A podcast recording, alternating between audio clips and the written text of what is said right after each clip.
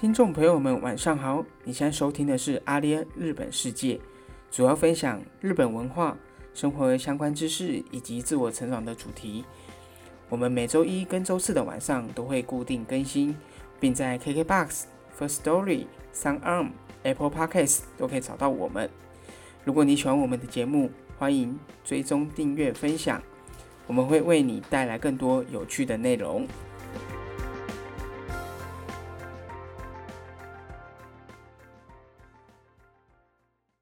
Hello，大家好，我是阿联的 Ivan。Hello，大家好，我是阿丽安的 Bruce，祝大家新年快乐。今天就是除夕了，Ivan，你会如何的安排自己今天的 schedule 呢？其实我们每年也没有什么特别的安排耶，也就是在除夕这一天，我们一大家族的人就会围炉坐在一起吃个年夜饭，然后也没有特别的一些什么节目。不过我们在过年前呢、就会去做准备一些很多东西，比方说我们家最近一直都在做大扫除，那去把家里的一些陈年污垢啊，很久没有搬出来的家具去做一个大扫除的动作。那也会去办置办一些家里所需要一些年货或是春联，来迎接这新的一年。那也会去去买一些新年的贺礼，去送给我们的亲朋好友。应该算是在这一年当中最忙的时候。然后在初一的时候呢，就会跟着我的家人一起回到外婆家，然后去过一个年，这样。听起来蛮繁忙的。那这也是我相信每个人今天除夕夜大家可能都在准备的一些事情。那新年过了新年，的确我们要准备一些新年贺礼，要送给亲戚朋友等等的。但这应该不会是在除夕当天吧？不会在除夕当天啊，会在前几天就开始准备，陆陆续续续准备这些东西。那除夕当天呢，像我们家，我们除夕当天就会再去做拜拜的动作，就因为我们家有供奉供奉神明，所以我们在当天的时候就会准备一些拜拜的东西要拜拜。然后到了晚上就一起去到我的亲戚家，然后一起吃个团圆饭。哦，那你们拜拜是会出去外面的寺庙去拜拜，还是说就是在在家里边拜拜这样？嗯，我们家是有请神明在家里，所以我们都是在家里拜拜的。哦，那拜拜完之后就会去亲戚家里边坐一下。嗯，对对对，通常都是这个样子在过节的。因为我们家，呃，就是因为我刚刚有说到，我们是一大家族的人，所以我们通常都会在大概四五点左右的时候呢，就准备过去吃吃年夜饭，然后就等大家坐齐了，大概也是晚上七八六六七点的时候了。哦，那你们做起是指你们是在自己家里边做，还是去亲戚家那边围炉呢？我们都是在亲戚家围炉的，哦但其实还蛮热闹，因为我们家这样加起来也大概，我、这样大概也有二十几个人哦。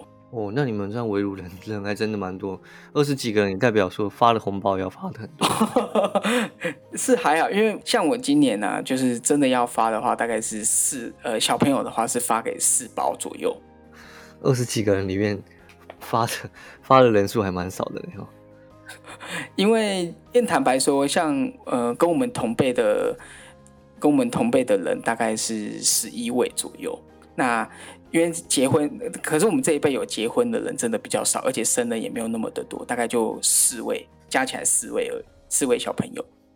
像你们在发这些红包发的岁数是有一个限制吗？譬如说，原则上满了十八岁之后，他就这些就不会发红包给他们。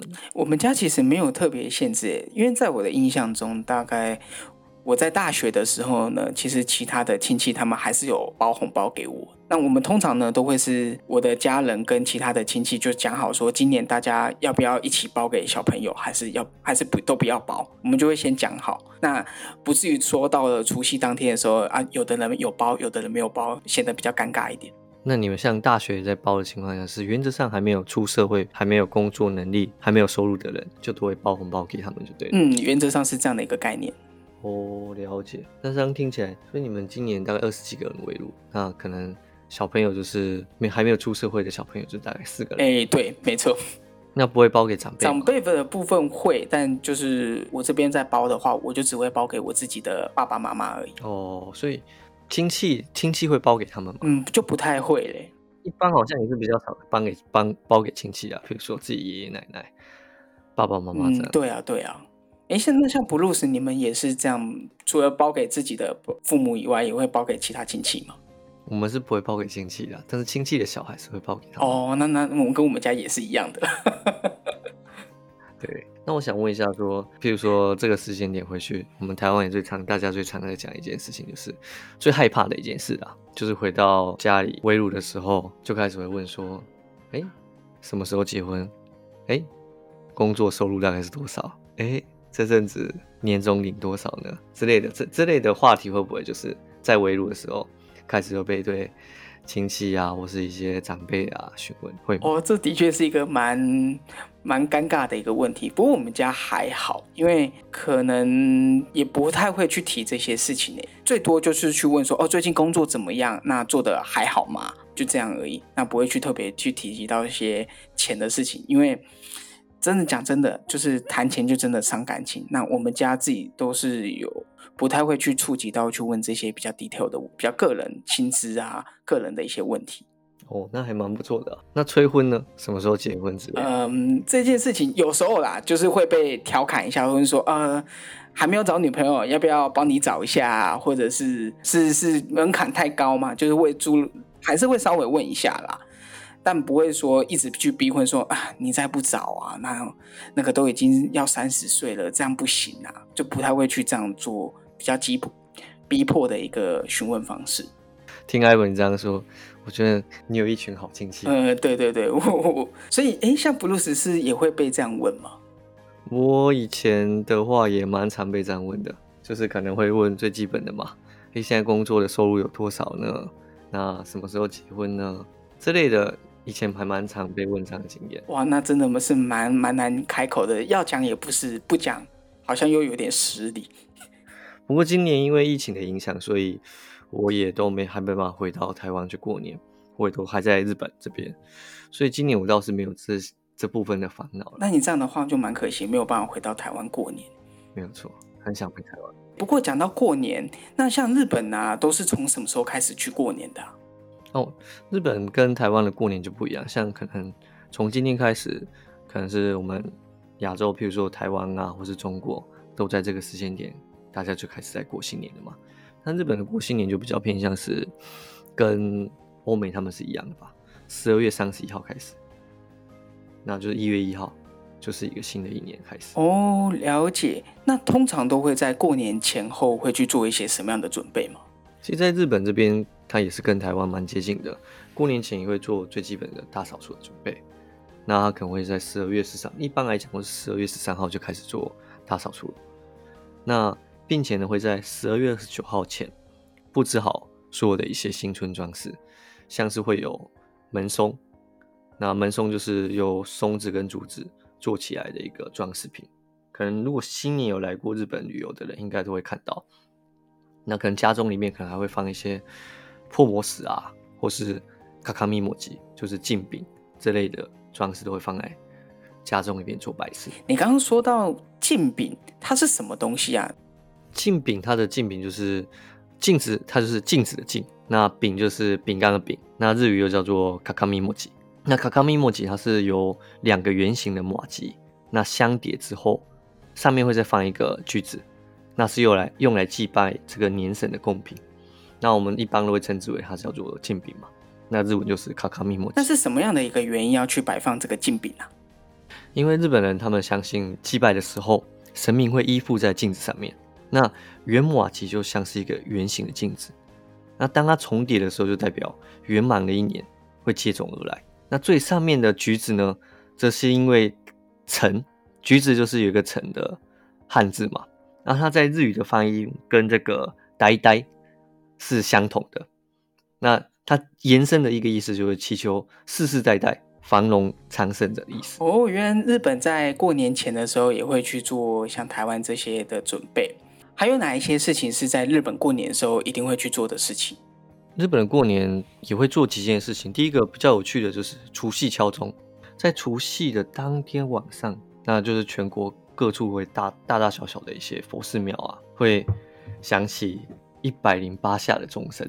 那我们一般会称之为叫做除夕敲钟。当天晚上会敲起一百零八下，是有什么样的寓意吗？这其实有很多种说法啦。我大概听到两种说法，就是。敲一百零八下钟声，代表去走一百零八个魔鬼，这是一个说法。那一个说法就是，敲一百零八下钟声，代表了一百零八位的神佛那不论是说哪一种说法啦，它都比较反映出日本人通过这一百零八下钟声。驱走霉运，那祈求神佛新的保佑的运势。所以是每一个日本人，他们都会去到佛寺庙做这样的参拜嘛？那他的一个流程是怎么样？都是在通常都会是在几点的时候会敲起这一百零八下的钟声呢？一般都是在十二月三十一号到元旦元旦深夜零点前后响起。那也有看寺庙，有些寺庙可能就是从十一点三十分开始的也有。那一般啊就是持续的敲一百零八下这样。那敲完最后就会发发放一些甜甜酒给一些人喝哦。这样听起来的话，在晚日本在过年晚上的那个时段是非常的热闹的哦。也不能说热闹，在这个时间点其实都是很安静的，人很多，但是都会很安静。是因为什么原因都会这么安静吗？因为在日本有一个说法，就是听这个一百零八下钟声要仔细的去聆听嘛。那同时就是你自己的心中也静下来。在那个场合的所有大家应该都会很安静的听着一百零八下钟声，静静的迎接着新的一年的到来。这是一般的比较常听到的一个说法。那除了除夕敲钟以外，还会还有哪一些事情是也会做的吗？在除夕敲钟完之后的隔天，可能通常一般啊，就是敲钟完，可能有些人就会等到早上吧，就干脆就直接去哈兹莫德。哈兹莫德就是新年的通常的第一天。大家一般都会去刚刚所说的寺庙的佛寺或是神社里边去参拜。那第一天，它就称为哈兹莫德，哈兹莫德就是初次的参拜的意思，也有初次参拜意思。刚刚说的这个哈斯莫德，他在去参拜的时候，跟我们平常去拜拜有什么样不一样吗？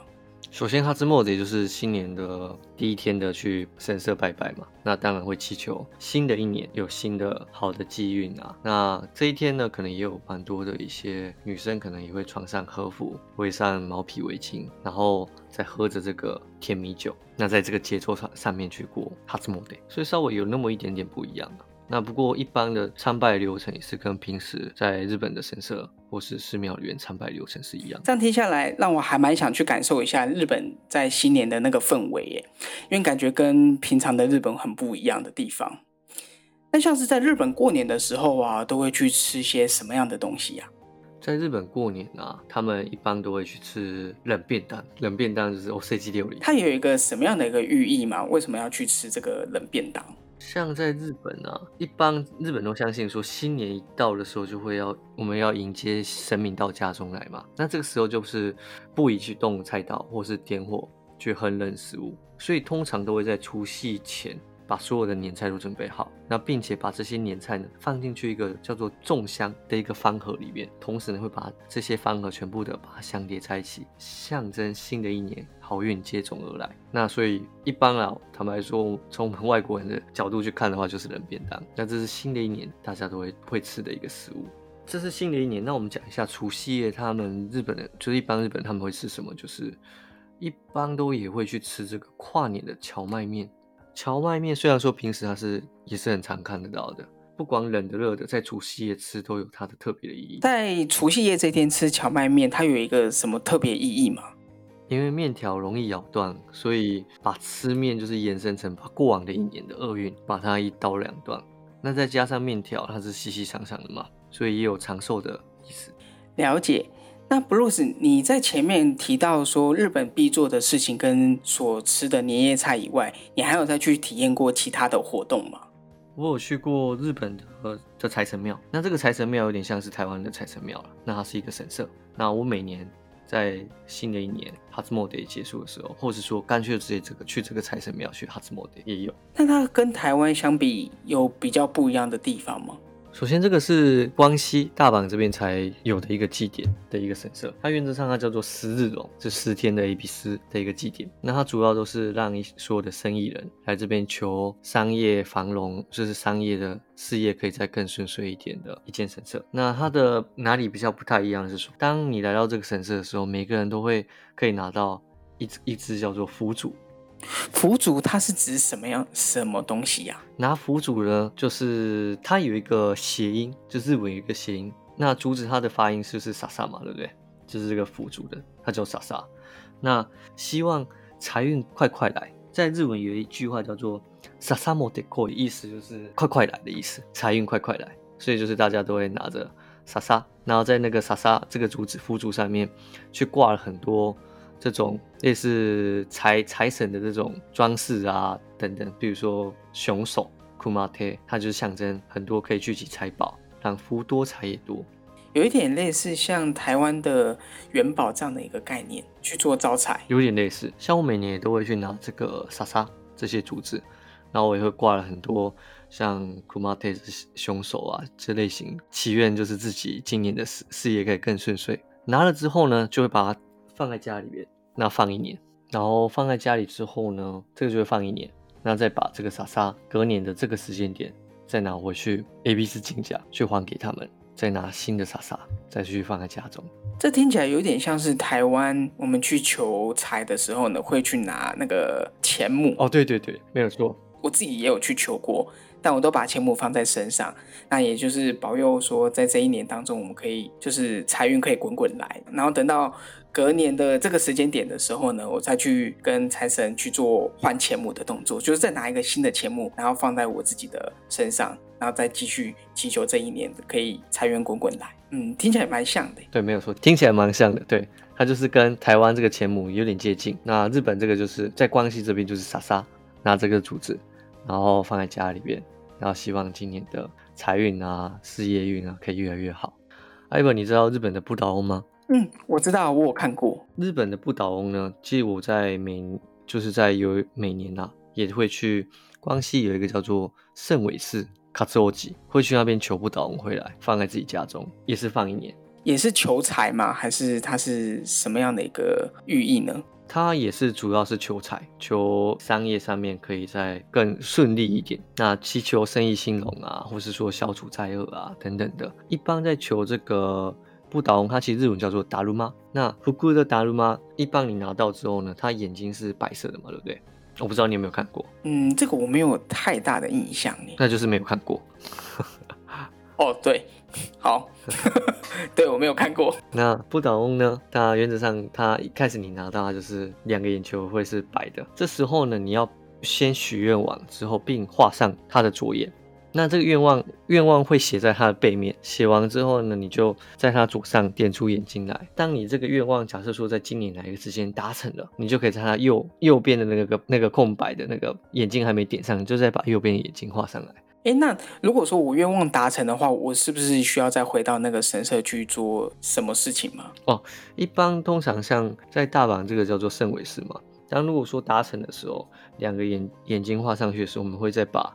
这个达成的不倒翁打如吗？再拿回去圣尾寺里边去摆放，然后可能会再拿新，就是再拿一个新的，再祈求今年新的你的愿望是什么？哦，所以它会有一区，特别是让就是愿望有达成的人放在那一区，然后去去做摆放的动作。对，没有错。你有达成？你有你有这样画到画上两只眼睛都都有画上去，然后拿回去放过吗？坦白说，到现在我还没有达成过。是是写的愿望太太大吗？可能还快快到快接近我达成的愿望这样。哎，那像你今年也有回再回去去求这个不倒翁？今年是稍微有因为疫情的情况下，就尽量去避免的这个出远门的必要性啊。所以像呃疫情现在这么严重，日本的过年就跟以往有不一样的地方吗？嗯，当然变了很多，像比起以前啊，就没有那么热闹了。那人也少了很多。今年呢，寺庙所有的人，像进神社的时候，一般我们都会去洗手，然后喝一点水。像那个现在大部分全部都是禁止了，因为避免疫情上面扩大。那甚至所有里面的巫女，就是在卖这个护身符的啊，等等的这些，他们也都开始戴口罩。那每一个神社或是寺庙啊，大家都是有一个紧张感在的，所以比起以前差蛮多了，人上面也减少了很多。那甚至屋台吧，原本在这些神社外面热闹的神社外面或是寺庙外面啊，都会有一些屋台，就类似摊贩，然后卖一些吃的等等的。今年都没有了，也没有说都没有，就是数量变很少这样。嗯，也因为疫情的关系，因为毕竟张口就很有可能。造成那个感染的风险，嗯，没有错。哦，所以像你今年呢，就因为疫情的关系，没有去到这些地方去做参拜的动作。刚刚说的那个 A B 斯进甲有去过了，那像那个达鲁妈圣尾寺我就没有去了。不过这样回想起来，时间其实过得还蛮快的，转眼间一年就这样过去了。那布鲁斯，你会怎么看待接下来的这一年呢？疫情可以赶快过去，赶快控制下来，是我目前最希望的一件事。那也希望听我们音频节目的听众朋友们，能赶快来日本体验我们音频上所介绍的一些事情。那我相信接下来的一年，疫情是能被控制的，也期待新的一年会有新的好的开端。今天节目就到这边，很开心能够在台湾农历年前的最后一天，可以跟大家分享这么多有关于日本跟台湾新年的一些差异。那如果你们还有什么想要听的主题呢，都欢迎随时到阿莲的脸书或是 IG 私讯留言给我们。在这边也跟大家说明一下，从下一集开始，阿莲日本世界我们将会改为每周四发布最新的一集音频。如果喜欢我们节目的朋友们，别忘了赶紧追踪、订阅、分享哦。那我们下一集再见喽！祝你们新年快乐，新年快乐，拜拜，拜拜。